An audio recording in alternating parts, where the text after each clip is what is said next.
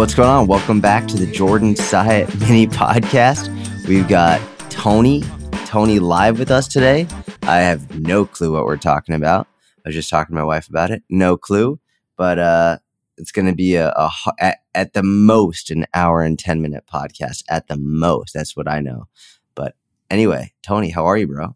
I'm doing well. I've got my cold brew right here. Nice. How do you take it? This is like a concentrate, so there's just a touch of water in there, and that's it. Wow, that's that is a very dark coffee right there. It's Just dangerous. It's- Uh, that's a dangerous coffee. the thing about cold brew is it goes down smooth. And Okay. So sometimes, you know, I'll be I'll be drinking to satisfy my thirst, and then you know, half an hour later, I've got the jitters. Bro, did you ever see my YouTube video where I Oh. only you saw the one where I only Oh, I drink saw coffee? that. Dude, that was so bad. That's what made me think when you were like, "Yeah, I drank it to quench my thirst" because I was drinking a lot of coffee to quench my thirst. And to hydrate. yeah, yeah, to literally hydrate. That was terrible, Yeah, don't ever do that again. Mm, dude. Never, never, ever, ever. And for anyone listening who doesn't know what happened, I drank coffee. There's a whole a myth that coffee dehydrates you, which, aside from the research being very clear that that's not accurate, common sense would tell you you're literally just drinking water that's filtered through a bean. So of course it's not going to dehydrate you. But you can show people research and talk common sense all you want. I was like, you know what? I'm just going to only drink coffee for 24 hours and sh- and measure, you know, the hydration status via urine so people can see that I'm still hydrated. And uh, I had so much caffeine that day Man. that I I uh, go watch the video.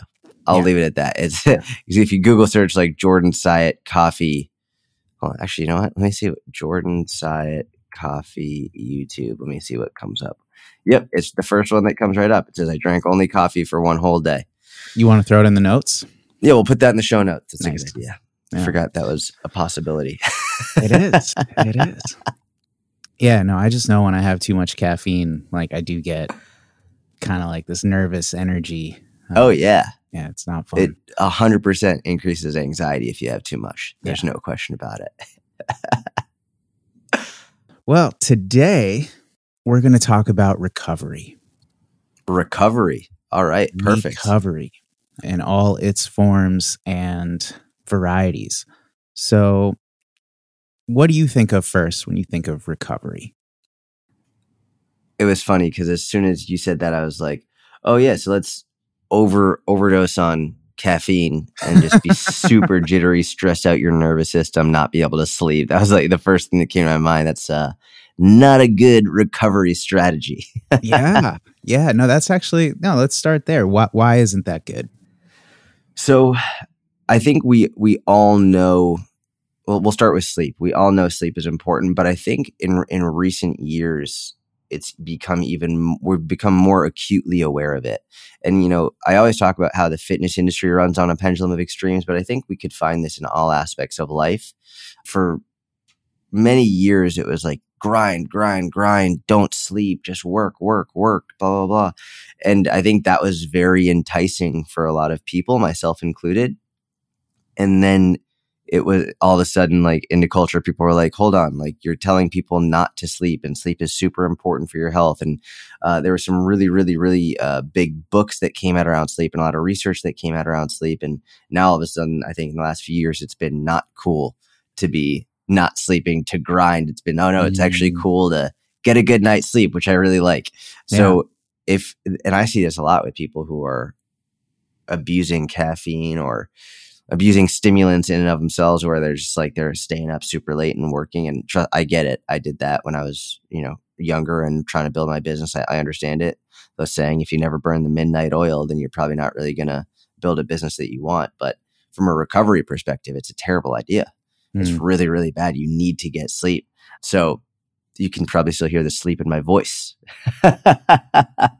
So sleep is is with like for so many reasons far outside the scope of of this specific podcast it's unbelievably important. But even i think overdoing stimulants is just it's not good. If even i think physiologically we're actually much more resilient than many people give the human body credit for. People talk about, you know, damaging your metabolism so much and and like they they often think that the human body is just like a feeble little thing that can that is so easily destroyed. It's like we wouldn't have survived if like think about all the things that we have. I'm think I think about this now because of my daughter, but like for all the things that we have for newborn infants that make things more comfortable and more safe and da da da da. It's like think about all like a child being born in a fucking cave to like two cavemen who had no clue what they were doing and had like no sanitary stuff. And yes, obviously death rates were higher, but like we survived as a species. Mm-hmm. And like the, the most resilient ones survived. And mm-hmm. it's like we're we're very much able to handle some pretty insane and intense shit. So from a physiological perspective, I actually think like we're we're much better off than most people realize.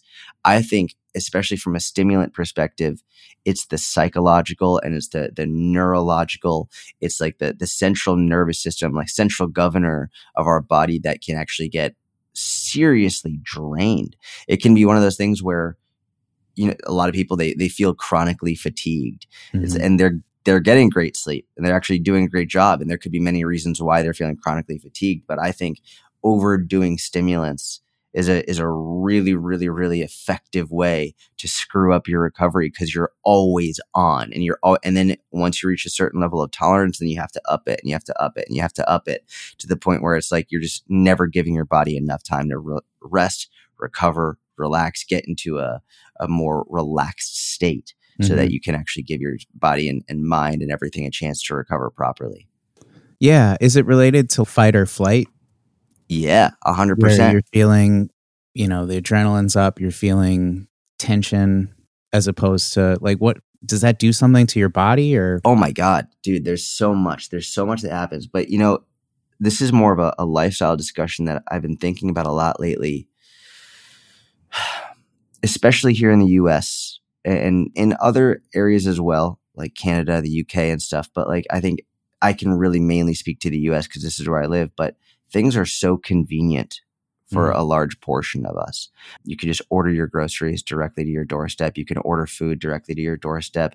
So many people are able to work from home now, which I think is a blessing. Like we have everything at our disposal so easily and readily. And in many ways, this is good it's a good thing because we can spend more time with our family and our friends. But I also think in many ways it's a really bad thing. And I think it's a bad thing because just take something as simple as, hey, I got to leave the house to go to the grocery store. Hmm. That is not a high intensity thing that you don't need to like take a bunch of caffeine to make that happen. You don't need to take a bunch of stimulants. It's actually a relatively, relatively low intensity, relaxed thing that you can do. And oftentimes, like just enjoy it relatively in a in a very relaxed mental and emotional and physical state. Whereas now, cool. So instead, we can have the groceries delivered to our house. So what do we do instead? Often now, because everything is so convenient, every waking moment is dedicated to work, and we got to work. And in order to work, that's when people are like, well, I've got to hype myself up. I've got to hype myself up. I've got to stay focused. I've got to put on, I got to take all these stimulants, right? It's so I think we miss out on a lot of opportunities to relax. Even, dude, even going to the bathroom, taking a dump, for example. People will go in the bathroom, myself included. I'm not different. I'll take my phone and I'll be looking in comment sections and my blood pressure will go up because I'll see like people on the internet saying stupid shit or seeing ridiculous mm. posts and like fight or flight like uh, on the toilet rather than you know what maybe i should leave my phone outside and just focus on like number one the miracle that is my body that's like is capable of doing what it's doing right now thank god i'm, I'm able to do this because if i wasn't then we'd have a real problem but i think because things are so convenient now whether the convenience of bringing in your your computer that fits in your palm that you can then immediately communicate with people all over the world mm-hmm. or the convenience of being able to to have things delivered to your house or the convenience of having everything wherever you need it all the time it actually gives us more opportunities to be more stressed out more often because we're not focused on the smaller things that technology has taken away for us which i don't think is good for our recovery yeah man there's so many little threads we can pull on just based on that. Um, one of the things that I see touted for recovery hmm is akin to, or people talk about it as if it's similar to what humans used to go through before we had all of those creature comforts and stability. hmm So, cold baths, cold showers, um, changes in temperature. That's something that I've seen people talk about as beneficial to your body. What do you think? So we could talk about the extreme of like extreme heat saunas. We could also talk Mhm. about the exact opposite, where like the ice baths and stuff. Um, I'll start by saying I saw a hilarious meme yesterday about ice baths. Which, it, listen, I, I'm not. I don't like them for me personally, but they they do have some benefits. We'll talk about those in a second. But there's a hilarious meme where it was like basically talking about recovery.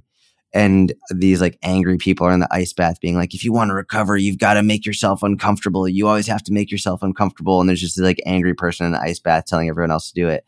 And then there's right next to him, there's a guy like just taking a nap. And he's like, yeah, like I'd rather just be comfortable taking a nap and like getting the equal recovery benefits and like just from getting a nice extra little bit of sleep in there. Um, which, you know, and like that way you're comfortable, but like you're also getting some great recovery benefits. So in terms of in terms of the benefits of of these extreme environments, whether it's heat or cold, I'll address the the one major issue that I think you touched on at the beginning, which is like, well, this is what we're naturally supposed to be doing. This is like what we were what we faced before all this modern technology and all this stuff. That is called the naturalistic fallacy. It's a fallacy of thinking, well, just because like this is what many of our ancestors have went through before technology that must mean that it's like better for us or there is some inherent benefit to it and that's just not accurate and there are many many examples of, of the, this flawed way of thinking. So just because our ancestors may have been more uh, exposed to these different elements in these different situations does not mean that it's inherently better for us our ancestors were exposed to many different things that were not good for us at all so there's that. With that being said, there's a pretty substantial and clear amount of research for both extreme heat situations, like in a sauna, and for extreme cold situations, like in a cold bath, that make it at least worth exploring for yourself, seeing if it's worth it for you. I I actually really love the sauna. Like I really enjoy the sauna. I love the heat. I, I live in Texas. Like I hate the cold. I grew up in the cold, but high heat, I like it could be 110 degrees out and like I, it's my favorite. I sweat no matter what. Like I could sweat in the freezing cold, so I don't care if it's hot because I'll be sweating, and then everybody else is sweating, so it's sort of even the playing field. But I love, love, love, love the heat, and I hate the cold. Glad you moved to Texas, right? Yeah, yeah. While there are benefits to both, what I will say is to date, the current research has not shown me that the benefits are so, number one, clear, and number two, significant that you couldn't get them from doing other things that are probably equally, if not more beneficial, and also more readily available and far more comfortable. The first one just being, you know, taking a nap and catching up on your sleep, right? Just being, making sure you're getting enough sleep. I see a lot of people I see, dude, I don't know if you've seen these like ice bath containers. You could like I see some people do them in their trash bins in their their tubs, which I, like that's if I was going to do it, that's what I would do. Dude, some of these ice bath containers cost like five to twenty thousand dollars. Really? Dude, five, like I literally was talking to one of my buddies a couple weeks ago. He just bought one for five thousand. I've seen them online for twenty thousand. Um, I'm pretty sure the one that Joe Rogan uses that everyone wants to buy now because he uses it is like twenty thousand um, dollars. I'm like, what the fuck? Are, like, just get bags of ice and put it into a bin and get it or your bathtub. But um, here's the thing. So there's there are two main camps for these. There's the camp that says don't ever do it; it's really bad, and there's the camp that says you have to do it. It's amazing. It's the most amazing thing in the world. I'm per usual more in the middle. Let's look at both extremes. Yeah. The extreme that says don't do it; it's actually really bad for you tends to be the hypertrophy camp, the camp of people who really want to build bigger muscles. And they will say things. They'll talk about how um, protein synthesis uh, is is uh, negatively impacted through getting in the ice bath, and recovery is negatively impacted through getting in the ice bath. And to be honest with you, they're correct. It is blunted when you get in the ice bath. And it's definitely not something you'd want to be doing probably immediately after training for those reasons. But if we look at the research in terms of how much it's impacted, it's it's not that much. Like mm-hmm. it's like how big of an impact is this really going to have on your muscle growth? Like, is it going to cause you to build like slabs and slabs less muscle because you're using ice bath? No, of course not. It just might not be optimal, like like fully, fully optimal. On the other hand, then we see the the ice bath, the pro ice bath people talking about how it has so many benefits from a fat loss perspective and from a, a, a dopamine perspective and from a hormonal perspective. And it's very clear that they're correct. Like there are many of those benefits, but you could get those benefits just by getting good sleep, by fueling yourself properly with good food, by going on a walk, right? Like there, there are so many other ways to get these benefits outside of putting yourself into something that's really uncomfortable. And I will say though, there is the, I, I personally think the greatest benefit of something like an ice bath is the mental benefit of doing something really, really hard mm-hmm. every day, something that you definitely do not want to do. I think there, I think there's a, a significant amount of, of value to that. Ironically, to date, I haven't found much published literature that shows that that is actually viable. But just because there's no published literature on it doesn't mean it's not true. I haven't found much published literature in terms of thinking, okay, so if, if we force this, or if this person forces themselves to do something difficult, that will make them more likely to continue doing difficult things. I do think that makes sense that like just logically, if you get comfortable breaking down barriers and doing uncomfortable things, that'll be easier for you to do it. But I'll tell you what, like I do jujitsu every day, which is really, really difficult for me. But I, there's no fucking way I'm getting in an ice bath because that seems way more difficult. And so it's like, and just because I do an ice bath doesn't mean I'm necessarily going to want to do something else difficult, right? I think right. the difficulty of it is task specific, right? It's like, it might be really difficult for you to get in an ice bath, but just because you're willing to get in an ice bath doesn't mean you're willing to face your fear of, of going into uh, uh, like of heights mm-hmm. or trying out a martial arts class or whatever it is. So there's, I, I think that probably the difficulty, the the benefit of doing difficult things is more task specific. So it'll get easier and easier and easier to get in an ice bath every day. But that's it. So I, I don't know. There's I think there are definite benefits, but not benefits that you couldn't get elsewhere in life just from doing regular things that we know are going to be good for you. And if you know that you're lacking in um, if you're lacking in social interaction, I'd rather you spend less time alone in an ice bath and more time, you know, hanging out with your family and uh, mm. uh, and having like a nice meal with them and relaxing. Or if you're lacking in uh, sleep, don't wake up early to get an ice bath at four in the morning. Like, stay, get get the another thirty minutes, sixty minutes of sleep. Like that would be amazing. I think it, it would be equally, if not more, beneficial and far more comfortable. So my thing is, if you like it and it makes your life better, amazing, go for it. But I wouldn't be so either worried that the drawbacks are going to take away dramatically from your from your progress or that the benefits are dramatically going to enhance it because realistically it's it's not that dramatic on either end. And if i'm ever proven wrong on this one day i will gladly say hey by the way i was incorrect. You know ice baths are literally the best thing you could do for your health and longevity. If you do them you will automatically live to 500 years old. Then i'll gladly say that i was wrong but i don't think that's the case yeah, no, totally. And and you touched on some things that I guess we could describe as low hanging fruit. Um, you said like walking more, getting enough sleep, getting enough nutrition.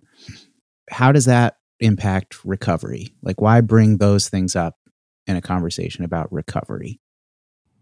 I mean, the thing for me is I want to help people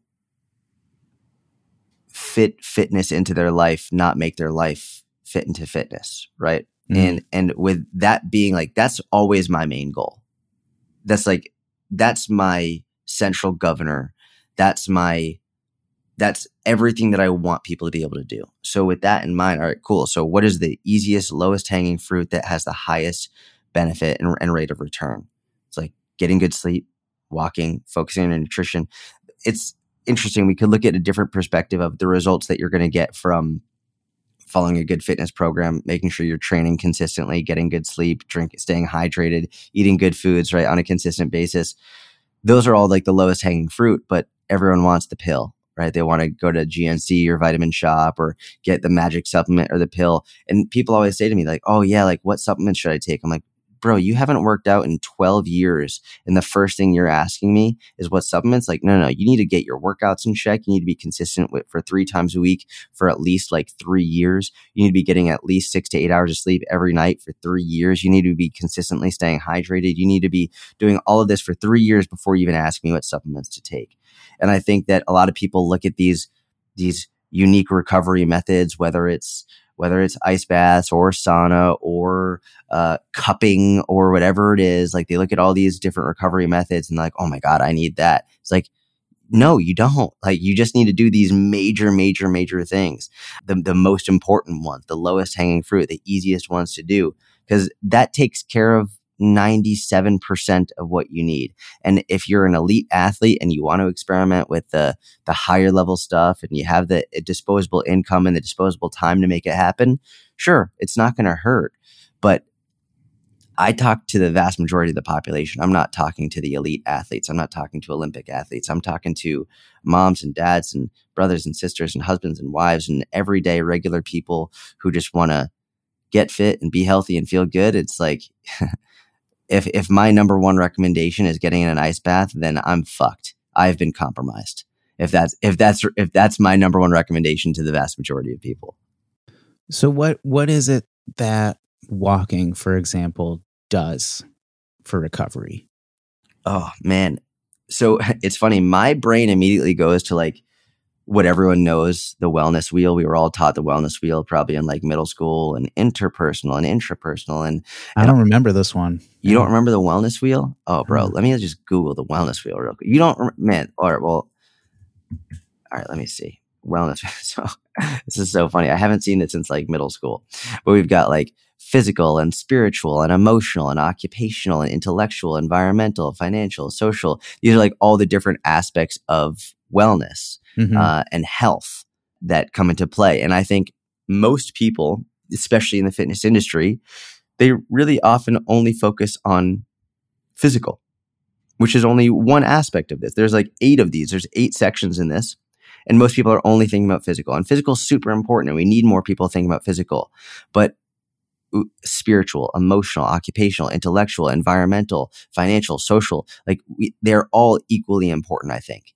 So even before I get into the physiological benefits of walking, I mean, one of my personal favorites is like number one, you could get out in the environment, you could get outside or even if you're not outside, at least you can like go to the gym or go to a different area of your house or somewhere like to change your environment and maybe an environment that you enjoy. You can also, when you're uh, now more than ever, like if you're going on a walk, if you want to improve your intellectual aspect, like you could listen to a podcast like you're doing right now. You could read, you could listen to an audio book. Like these are great things that you can do to help a lot at the same exact time. If you want, like if you want to talk to your parents, if they're still around or friends or whatever, then you could, you know, through it, you can improve the social aspect by giving one of them a call. Or you could do it in a group. There's walking groups where you can go and hang out with people and have a community. It's like there are so many things that you can do on a walk, like that improve so many other aspects of your health outside of just the physical. And the physical is is huge. It's absolutely unbelievably huge, but there are so many other aspects of health that you can tackle at the exact same time. I mean, occupational, there's a lot of times that I'll be able to do work while I'm walking. And now, especially if you work from home, like you could do that. Or if you work in an office and you're in, you're in your office, you could get a walking pad or you could get like one of those like desk bike things that I have. Like there's so many ways that you could do it all at the same time at this point, which is really, really cool. We've never been able to do this before. But, um, from a physiological level, I mean, the, the benefits that walking has on recovery in terms of mitochondrial density. And I always struggle in terms of how scientific do I want to get because yeah. it's like the number one i always think if people really wanted to like learn the deep science they would have went to school for it and also i don't want to bore people but the reality is like I, I tend to focus on the benefits as opposed to what's actually happening. But so if we're looking at mitochondrial density, we're looking at improved aerobic capacity, we're looking at all of these things. What we find is essentially dramatically improved recovery.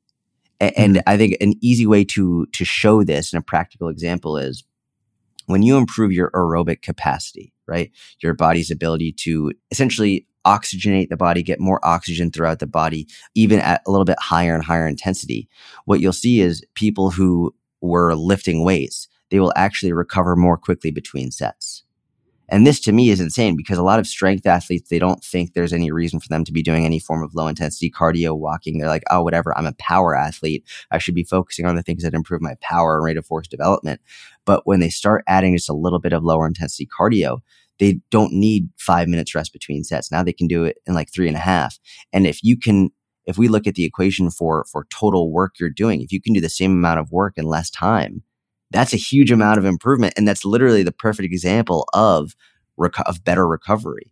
So, and this is carried over in every aspect of life. Just doing a little bit more walking, even a 5, 10, 15, 20 minute walk, done this, doing this consistently will improve your ability to recover. It will de-stress you. I mean, there, there's so many, many, many factors that, that can help with this that relate to better recovery overall from intense training or even from if you have difficult things going on in your home life getting outside, going on a walk is an amazing way to de-stress, calm down, get out of that like that high intensity, like neurotic state. Like a lot of times these situations can put us in really terrible mental and physical conditions. So mm-hmm. getting outside, going on a walk, it, it's, I think it's one of the best things you can do. It's why I talk about it so much. Yeah. It's interesting to me that you're, you're mentioning kind of these macro concepts, stress, whether it's caffeine related, social stress, anxiety.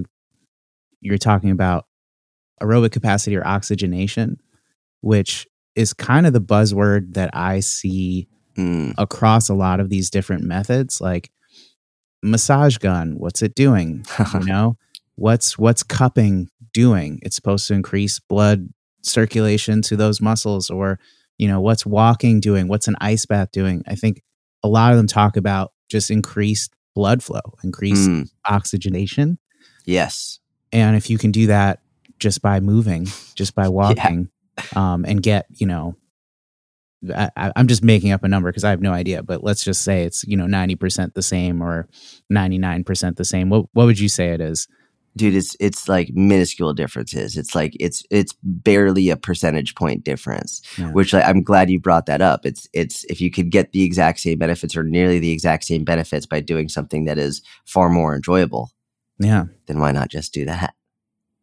So, in the macro sense, I've flagged kind of three things we've talked about stress, sleep, oxygenation. And then we also touched on diet for a quick second. Are there any other big, before we dive in deeper, are there any other kind of big overarching things people just need to be thinking about in terms of recovery? Man, there's so many aspects of recovery that that I don't think people talk about. And that's it's sort of why I wanted to discuss the wellness wheel and discuss like mm-hmm so many different aspects of health and wellness. One thing that's been cool for me to see is the people bringing in more and more like spirituality. It's one of the reasons why I think a lot of people like yoga because in many cases yoga sort of incorporates spirituality into it. Personally, I don't like yoga classes and this is just me like I get really bored. Hmm. And it's just it's not fun. Like if I have to do an hour of just like stretching and mobility, it's really, really fucking boring for me. And I don't like it. There are so many benefits. And like, arguably, it's like potentially the single oldest form of exercise that has been around for thousands of years. And it's helped so many millions and, millions of people. So that if you love it, amazing. But what I like is I can take bits of yoga that I do like. So, for example, one thing I'll always do, you and I spoke about this in the programming podcast, how I'll superset strength movements with yoga based movements so that I can do both, you know, strength and mobility essentially back to back without having to do an entire class just around yoga. But I think a lot of what I think people need in terms of recovery now, I, I think when people think about recovery, they're thinking about, you know, cellular signaling, protein synthesis, all that stuff. And when I think about recovery, I'm thinking about more big picture, more macro things like mental recovery, emotional recovery, because I think these things have a bigger impact on your physiology than like a couple of sets of squats or something. Like I Mm. think what because we talk about this all the time. The time you spend in the gym is a minuscule amount of time relative to everything else you do in your life. Right? It's it's an hour a day, a few times a week, three, four, five times a week. It's not that much. Who you're hanging out with, what you're consuming, who you're talking to, what you're talking about, how much you're sleeping. These are all things that I think dramatically influence your physiology much more. And if you're not getting enough recovery from these things and you're not putting yourself in a good mental and emotional space, that I think is going to be way worse for your overall recovery from the gym than anything else. Mm-hmm. So that's why I talk about this stuff. And I know it's it's sexier and there are some very, very smart people out there who really dive in on these individual systems. They dive in on like the, the smallest little cellular systems, like all these things that happen and talking about the hormonal cascade that you'll get from from doing ice baths or or from doing uh doing it the sauna and and all like the regenerative properties on a cellular level. And people love hearing about that in the same way they love hearing about what creatine will do or what beta alanine will do and and how much the impact it has. But I think what a lot of people don't realize is this is also a marketing technique. This is a sales technique. You you make people see this thing that seems so complex and so incredible that they don't know much about. And then they think that they have to do that one thing when the reality is if they take care of the big picture stuff in their life first, everything else is going to fall into place. It's hyper focusing on the minutia of these tiny, teeny, tiny things that I think really confuses people in terms of what they need to do for their recovery and just sleeping more, staying hydrated, staying mobile and flexible. You know, maybe we should talk about mobile and flexible. Should we talk about that for a little bit? I think that's an, a major aspect of recovery that people dramatically overlook. Yeah, no, go for it. When we're talking about recovery, we could talk about about people getting like preventative as opposed to reactive. Right? I think this is a super important part of recovery, like being able to prevent the need for major recovery as opposed to reacting to the need for major recovery. And I see so many people getting injured, so many people like lacking serious mobility and flexibility. One thing that I've learned from coaching so many people over the years, and I can always tell who hasn't really coached older people, Mm. is because you'll never find someone who's 50s, 60s, 70s, 80s, 90s who complains about their about having too much mobility. Ever. You n- never find someone 50, 60, 70, 80, 90 being like, "Oh god, I just I wish I wasn't this flexible this late in my life. I wish I didn't have this mobility." Without question. Like it's it's one of the best things they can have and it's one of the the easiest ways for them to avoid serious falls, Mhm. to avoid like having life threatening injuries, to avoid even something as simple as like throwing their back out, Yeah. which can dramatically impact their life in so many negative ways. So I think if we really want to talk about recovery from a prevention perspective, never like never mind the reactive uh, aspect is making sure you're flat, you're stretching, making sure you're doing mobility. There's a huge group of people right now who love to talk, who hate on stretching. They hate on flexibility. They say you don't need it. It doesn't help, blah, blah, blah, blah, blah. And they cherry pick research. And I'm like, none of you have worked with an elderly population. Never, not even elderly, just like slightly older population. You have no idea how important this shit is. And it's actually relatively easy to do and to maintain. It doesn't take that much time. But like, if you like, and that's where I think it's an important conversation to have about the preventative aspect of recovery versus the reactive aspect of recovery. So the thing that I always think about on this topic is I read somewhere that in Japan, the mortality rate for the geriatric population from like falling, breaking Mm. hip, or that mortality cause is a lot lower. Mm, And someone posited that it's because, you know, they sleep on futons on the floor or they sit on pillows on the floor. And so even, you know, 80 year old ladies can literally squat down and sit and get up Mhm. and they do it every day, all the time, routinely. And I just, you know, I struggle to imagine the general population in the United States, for example, at age 80 squatting down to the floor. I mean, like you Mhm. said, if you've seen if you've seen people in those positions, it's very uncommon. dude, I love that. You're exactly right. And you know what else? It's that culture specifically, but other cultures as well that, that they do is they walk way more than us. It's like so so we could look at the mobility aspect that you brought up, right? Where they can, they're squatting down to the floor like every day, multiple times a day, their entire life, which improves their mobility and makes sure that it maintains their mobility, Mhm. which is we lose it more and more and more, if, especially if you're not using it. Is it true, Jordan, If, that if you, don't, use it, you, you lose lose it. it? Sorry, I couldn't help Uh, myself. Dude, I love, I, I was thinking the same thing. um, if we look at like the longest living populations in the world, it's not power lifters, right? It's not Olympic lifters. It's not bodybuilders. It's it's the people who walk the most. That's really like that really is what it boils down to. And they have there are many different diets and nutritional strategies for people who, who live the longest. But there's no question that the people who li- live the longest are the ones who walk the most, which is interesting because one of the things that a lot of strength coaches, myself included, talk about the benefits of strength training is the added bone density, which is Mhm. true. You get added bone density from strength training, which I think it's one of the reasons it's so important to do it all throughout your life, both early on and as you get older, because it will help with your bone density, which is especially like it's important for everyone, but especially for women. But what a lot of people don't realize is that as you get older, something as simple as walking can improve your bone density. Just continuing to walk is going to layer down more and more bone, increase your bone density, and, and improve your resiliency. So if you're doing what they're doing, which is practicing their mobility, continuing to use that range of motion and, and maintain that range of motion, and then on top of that, walking a lot, it's like that person's going to be way safer, way less likely to fall, way more likely to be able to recover from a fall more quickly if they do fall. And also having that extra mobility and that strength will prevent the fall and prevent so many issues. And it, it might seem weird to talk about it, but people die from falling every day. And a tremendous number of people die from falling every day where they fall. And, and I, I bet there are people listening to this podcast who have a relative who's died from falling. Hmm. They've broken a hip, hurt their back, whatever it is, and they just have a cascade of negative things that happen as a result of it. And this type of conversation is so different than what I would have had even five, seven years ago in my my career, just because I was focused on other things.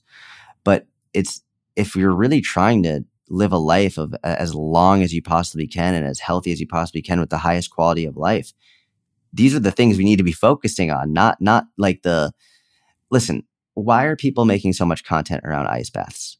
Like let's let's look at the psychology of this. Hmm. It's because it's an ego thing. It's not because they're truly blown away with the ben- and uh, maybe they've convinced themselves now that they are, but it's it's an ego thing. They can show everybody that they're doing something really hard. If they have like a, a really cool physique, then like they can also at the same time show people what their body looks like and and make it seem like it's not an ego thing. Oh no, I'm just getting an ice bath, so obviously like I'm wearing this. So they can show you that you're it's they're they're doing something really really hard. They can show you what their body looks like and at the same time they can talk about something that sounds very unique and very interesting and very scientific to also show off their knowledge. Mm. It's they're looking for way for things to talk about. This is why people talk about supplements so much on social media. Assuming let's assume they're not selling the supplements, but they're making content around it, which they probably are selling the supplements. They're getting an affiliate link or they're selling their own company stuff. It's they don't want to talk about walking. They don't want to talk about sleep. They don't want to talk about this other stuff just because it's boring and everybody knows it. And and they're trying to they're trying to increase their reach on the platform. And they think the way to do that is by talking about something that people don't necessarily know a lot about. So it's like, well, let's post more about this because it sounds intriguing as opposed to it being truly the the most beneficial thing. It's uh the psych understanding the psychology of why people post what they post, I think is equally, if not more important as understanding like what it is they're actually posting. It's such a it's such a head game. Like I I struggle with social media in so many ways because I feel like it's there's so much projection involved. And in order to do it, you are projecting something out into the world. And so it's just really interesting to hear you talk about it that way as as not the content itself, but the projection behind it. Like what Yeah. that they're And, actually dude, trying to do. I think about this a lot with I, I'm I consider myself very lucky and blessed for so many things, but I look at the younger generation in the fitness industry now, and I see a lot of these these young lifters, especially the dudes, who think that their entire self worth is made up in how much they can lift. Hmm. So and and it's not just how much they can lift, but how much they show people they can lift, and essentially it's every day. So, and we could talk about this in terms of recovery, but when you're lifting heavy, you're not supposed to lift as heavy as you can every day, especially as a power lifter or bodybuilder. Like you, you need periods of, of rest and lower weights in order to allow your body's central nervous system to recover muscles, tendons, joints, ligaments, but everything to recover. But since a lot of these younger lifters post their their workouts on social media and so much of their ego is wrapped up in how many likes they get and how people telling them, "Oh my god, you're so strong. How do you do that?" And they also think that their business is defined by that. Like, well, if people don't see me lifting heavy weights, then they're not going to want to work with me. Now they're throwing a lot of really good programming strategies to the wayside, and they're just going to try and lift as heavy as they can every day so that they can get more footage to post on social media of themselves lifting heavy. And so what do they do? They throw away often good lifting techniques and good programming strategies. They start taking more steroids and more drugs so that they can their body can handle that amount of stress so that they can look different, they can feel different, they can act different, and they post this on social media and it might be good for their business short term, uh, it's definitely not good for their health. It's definitely not good for not good for the mental health of the viewers who don't know that they're on steroids, who don't know that they're not taking any rest, who don't know any of this stuff, who think like, oh, I should be able to lift this heavy all day, every single day, day in, day out. And then I see these young men, 23, 24, 25, having life altering injuries or getting super burned out because they're going too hard, too heavy all the time.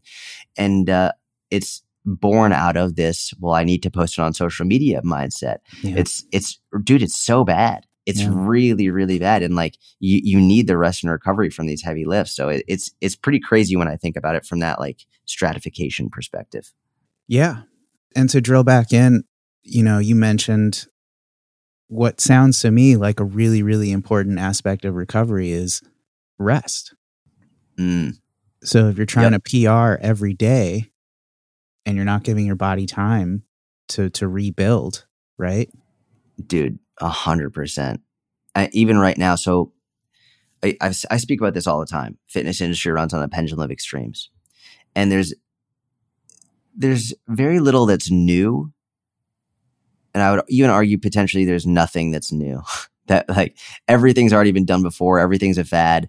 You know people talk about intermittent fasting now. It's like we've been intermittent fasting for ages and ages and ages. People talk about keto. It's like there's been various forms of the ketogenic diet over and over and over again through the years. It's just different fads at different times. And once it's it's gone by the wayside someone will bring it back with a new name and to try and reintroduce it from a marketing perspective. It's just very very very interesting to me to see all these things come back in different waves and I completely just lost my train of thought. What was I? What what did you say to me that rest, led me down that path? Rest, rest between heavy strength training days. Rest between PRs. Man, I completely lost my train of thought. But yeah, going into this, people, it's so so important not to be lifting as heavy as you possibly can all the time. It, it's just like it's it's one of those things where if you understand strength training, you understand program design, which if you haven't listened to the program design episodes, please go listen to those. It's uh if you're lifting as heavy as you possibly can every day, you're not giving oh, this is what I was gonna say. Hmm. Right now, bodybuilding has made a huge resurgence. Which to toot my own horn, I did call this several years ago. I was like, we're gonna see bodybuilding come back because bodybuilding the the bodybuilding workouts were big in like the 90s or early 2000s and then we saw like a huge drop off more towards like functional training and and athletic performance and and so i i said uh, several years ago we're going to see a resurgence in bodybuilding soon. I can i can feel it. And now we're seeing a huge resurgence in bodybuilding and especially towards muscle growth like towards getting bigger muscles. Mm-hmm. and in a not in addition, but alongside this resurgence in, in muscle growth and bodybuilding, this phase that we're seeing is this huge discussion around training to failure. Because we're being told that many people that you, in order to optimize muscle growth, you need to train to failure. And if you are not training to failure, then you're not optimizing muscle growth. Bro, I, I know a lot of these people who are saying this. I interact with them, I'm friends with them, and I say to this to their, I say this to their face they have the some of the worst injuries and some of the worst mobility I've Mm. ever seen in my life. I watch some of these guys walk. Dude, they, they walk with limps. They're like they're they can barely move and they're not old guys. And and I, this is one of the things that I guarantee we're going to start seeing more and more and more of as people feel like, well, I need to train to failure. I need to lift as heavy as I can on every single set and every single rep. It's like we're going to see serious injuries, serious lacks of mobility. We're going to see serious drop in rates and recovery and, and people having life altering injuries that could have been easily avoided with just better rest and not training to at the highest of intensity every single day. And I see a lot of coaches making content around this where they're like making videos of themselves lifting as heavy as they can and like see look see how hard i'm going see how like absolutely like devastatingly hard i'm lifting. This is what you need to be doing on every single set. I'm like you're an idiot. Like doing that occasionally is a really good idea if you if you want to maximize muscle growth maximize strength but it's occasionally it's not every workout. It's definitely not every exercise in every workout and it's 100% not every set in every workout. But we're seeing people being like yeah you need to do fewer exercises and just go to complete failure on every single one. The issue there are so many issues with this but one of them is like well you, far fewer exercises and just much higher intensity. If you're trying to optimize muscle growth i see what they're saying is but one of the reasons we have a fair mon- number of different exercises is because we want to train in different planes of motion through different range of motion through Mhm. different through different um through different movement patterns Mhm. not every exercise needs to be done to maximize muscle growth. You should be doing exercises to improve movement quality, to improve tissue quality, to improve mobility, to improve stability, to improve rotational strength and power. Not every exercise should just be about building bigger muscle. Yeah. And when you when every exercise is just about lifting as heavy as you can to build the biggest muscle possible, the strongest muscle possible, you will miss out on other important strength and health and fitness qualities. So it's uh this is the issue with their reductionist mindset of just muscle size, just muscle size, or even looking at ice baths or or saunas, whatever it is. This is look at the one impact this has on on cellular growth or cellular repair or whatever it is. Like, but what other aspects are we inhibiting as a result of it? Which is why I think we need a little bit more of a holistic view of program design and working out and recovery. It's not just one individual thing; it's everything cumulatively put together. Yeah, and I think you know some of this comes from people looking to competitive bodybuilders, competitive powerlifters, mm. competitive CrossFit athletes and trying to emulate them. But I think I'm I'm hearing you say this and tell me if tell me if I'm wrong.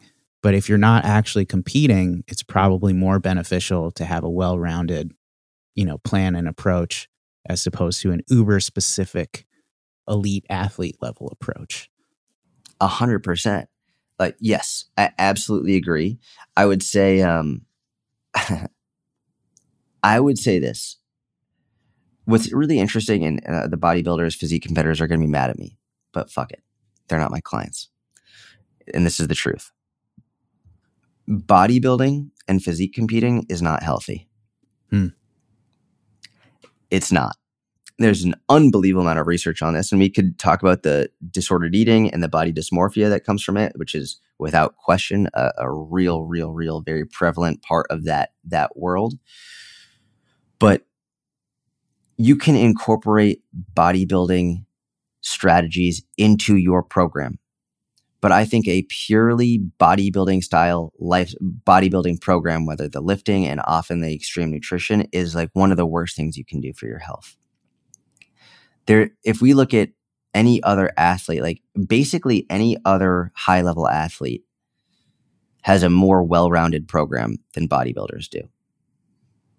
And it's ironic because in the fitness industry we often look to bodybuilders and physique competitors as like the pinnacle but they're not. Mm. from a from a long-term health and longevity perspective they're not. And to be fair neither are powerlifters like powerlifters it's i wouldn't say a purely powerlifting program is, is healthy either. I would say that it has the potential to be healthier because generally speaking powerlifters understand they they they need more mobility they need they need other aspects of training to keep them healthy and safe uh, in order they need rotational work they need core development work they they need things that will help them be able to function long into their career if they're doing it properly.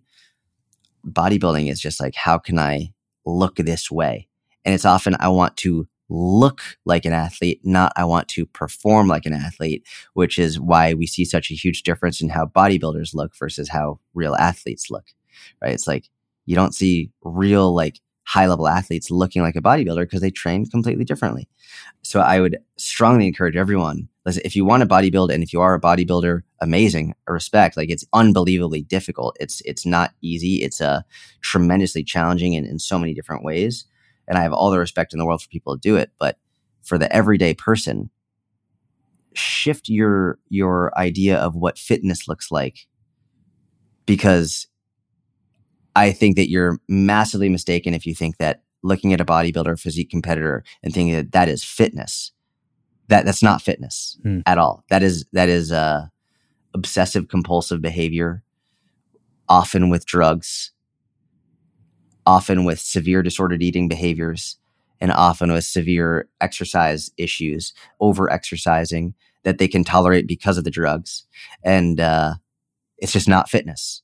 And I don't give a shit what anyone says. That's not a healthy fitness uh, mm-hmm. relationship. So, you know, I imagine there's all sorts of drawbacks, but would it be fair to say that a drug like steroids increases your ability to recover? So, so there's a lot to discuss here. In short, yes, that is correct. I'm going to give a little bit of a longer answer. So, there are different types of steroids right? There, there's many different types of steroids that people can take, and I'm not advocating anybody take them.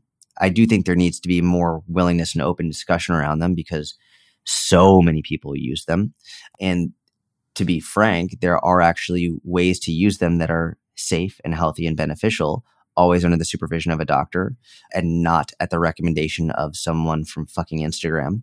But like, speak with your doctor about it. But um, what a lot of people think is that just taking steroids all of a sudden makes you don't have to do any work and that you don't have to to to train or do anything and all of a sudden you you look like a bodybuilder that's not the case because a lot of people take steroids and a lot of people who take them don't even look like they lift hmm. so it's not just about taking them it's about putting in the work and and what steroids really allow you to do is they allow you to recover faster so you can work harder that's really what a lot of people don't understand about about various types of steroids and, and, and anabolics is that they allow your body to recover more quickly so that then you can work out more. So a lot of these these bodybuilders they'll sometimes train two times a day. A natural lifter cannot do that. Like lifting intensely two times a day with the level of intensity that they're bringing and the weight the amount of weight that they're lifting it's it's too much. Whereas someone who's taking certain types and certain amounts of steroids can do that no problem and it's difficult from the mental perspective and from the scheduling perspective and they have to make like they have to make the time in their day to do it which is it's unbelievably difficult and i respect it but we have to be aware that when you're taking anabolic steroids you're allowing your body to recover more quickly so then you can work harder and put it under more stress so that it will it won't break down. But yeah someone who is taking drugs has a much better recovery rate than someone who's not taking drugs. Yeah. So you know one of the themes from this conversation has been you know focus on the fundamentals and and not just in the physical space but also across different aspects of your life social mental physical diet environmental are there environmental stuff, yeah can you recall times where you went down a rabbit hole and got uber focused on something that now you kind of realized you know wasn't really the wasn't really the thing you thought it was? Man, I mean, that's very much my personality. Like, my personality is very much like if I find something that I'm in, like, that I really care about, like, I go all in on it. One example would be my powerlifting career, right? I went all in on powerlifting. But number one, it was worth it in order to accomplish what I accomplished and to, uh, to accomplish what I accomplished and to achieve what I achieved, like I think it was very much worth it. But I'll also say, even when I was at the peak of my powerlifting career, I was still giving my body the recovery it needed. Right. And that's where I consider myself blessed that I wasn't using social media like it is around today because I, I think if social media, if I was that age today mm. and I was super hungry for likes and views and for ego and on all of that, I would be lifting way more stupidly, lifting way too heavy every single day just for the purpose of showing people that I can Mm-hmm. and the impact I might have on my business and my ego and all of that. So the thing, even when I was deadlifting four times my body weight, or not even, it's because of the recovery that I was giving my body, I was able to deadlift four times my body weight because I was lifting appropriately, because I was cycling properly in terms of, you know, not, if I didn't feel well on a certain day, I would reduce the weight. I, I didn't feel like I had to lift heavy in order to show people on social media. It was like, no problem, I'll reduce the weight today. Mhm. Um, I will say, and I think this is important. When I was an elite powerlifter, dude, I didn't, I didn't miss a workout for five years. Like not a single workout. I worked out four days a week, and I didn't miss one workout. Now, That's so impressive. now I have a more balanced relationship. I'm not a competitive power lifter, so I, I I'll miss a workout no problem. But it does bring up people often ask like, what if you need like a, a rest day or recovery day? Like, well, so four days a week, I had three rest days a week. Mhm. On those three rest days, like I was, you know, I would sleep in and I would get a lot of walking in and all of that. So I'd have three full rest days a week, which was not only important but crucial to the to my body's ability to perform the way that it performed and to lift the weights that it lifted. So rest days are are incredibly incredibly important. I would also do deload days as needed. Sort of like I said, people talk about pre-programmed deload weeks where you know they every fourth week they have an entire week where they just deliberately lift lighter and I'm not a huge fan of pre-planned deload weeks. I think you should listen to your body and learn, hey, listen, you know, today I feel like shit. I'm going to reduce the weight today and see how I feel tomorrow or the the day after that, whatever your next training session is. I prefer going more based on how you feel as opposed to pre-planning when you need to program rest. But it's interesting like I don't regret any of that. It was all very much worth it, but also that was I was an elite high level power lifter. I would never program an everyday person to lift and to to think the way that I thought at that point in my life unless they wanted to reach that level, which I think it's I think I have a unique perspective because I have competed at the highest level in powerlifting and in, in some sports, but I prefer working with everyday average people and and and coaching them and, and helping them because I think that's really what matters most. Like the, there's plenty of coaches out there who want to work with elite athletes. And there's plenty of people out there who want to do that. Like I like working with everyday people and showing them you don't need to be that intense. You don't need to have that level of discipline or that level of intensity in order to live a longer, healthier, happier life. And I think balancing that hard work with hard rest is super important. Work hard, rest hard. Yeah, it's so cool that you've you know you've taken that that intensity and you've climbed that mountain, and when you come back down, what you're saying is balance. All in so many of these episodes, you're telling us, hey, balance. You know, it's not all just one thing. Dude, you know what's interesting is I've been I've been at the highest of the high in terms of like powerlifting and in so many so many different endeavors, whether it's fitness, whether it's business, whatever. I've never been my happiest when I was at the highest peak of what many consider success. Yeah. I was n- like anytime like after I deadlifted four times my body weight, I was very proud of myself, but that's not the happiest I've ever been. Like when my business is like bringing in the most and like like reaching the most people, that's not the happiest I've ever been. The happiest I've been is like when I'm sharing amazing moments with friends or family or like, you know, just relaxing, hanging out. Like that's I'm acutely aware of I'm my absolute happiest when I'm having amazing conversations and learning from people that I love, admire, and respect. And it's like, I think it's great to have goals and to shoot for them and to try to be the best you can be. But equally important to understand that none of that will bring you happiness if you aren't like trying to find it elsewhere in your life.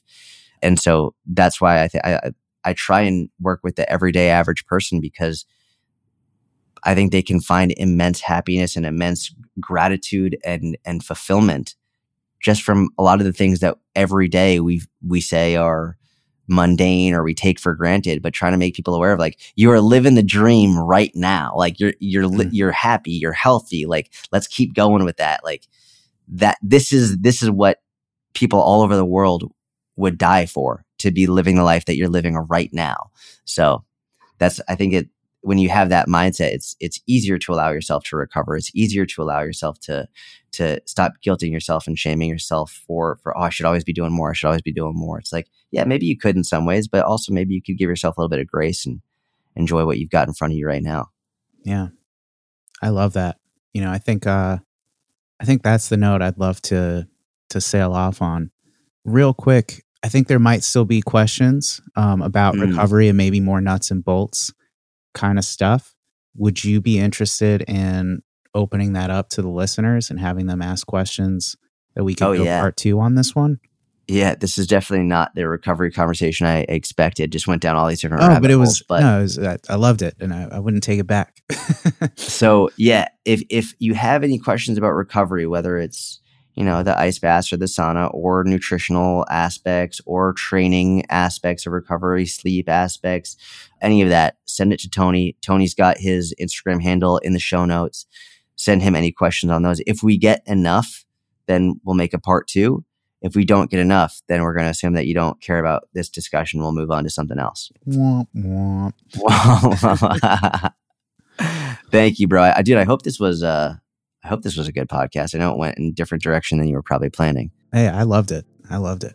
Awesome. Well, I hope everyone enjoyed it. If you did, please leave a five star review, whether it's on iTunes or Spotify, wherever you're listening. If leaving a written review would be incredibly nice if you haven't done that as well. They really do help a lot because, you know, people scroll through the reviews and that's how they decide if they're going to listen to the podcast. So thank you for listening. Have a wonderful day, and we'll talk to you soon.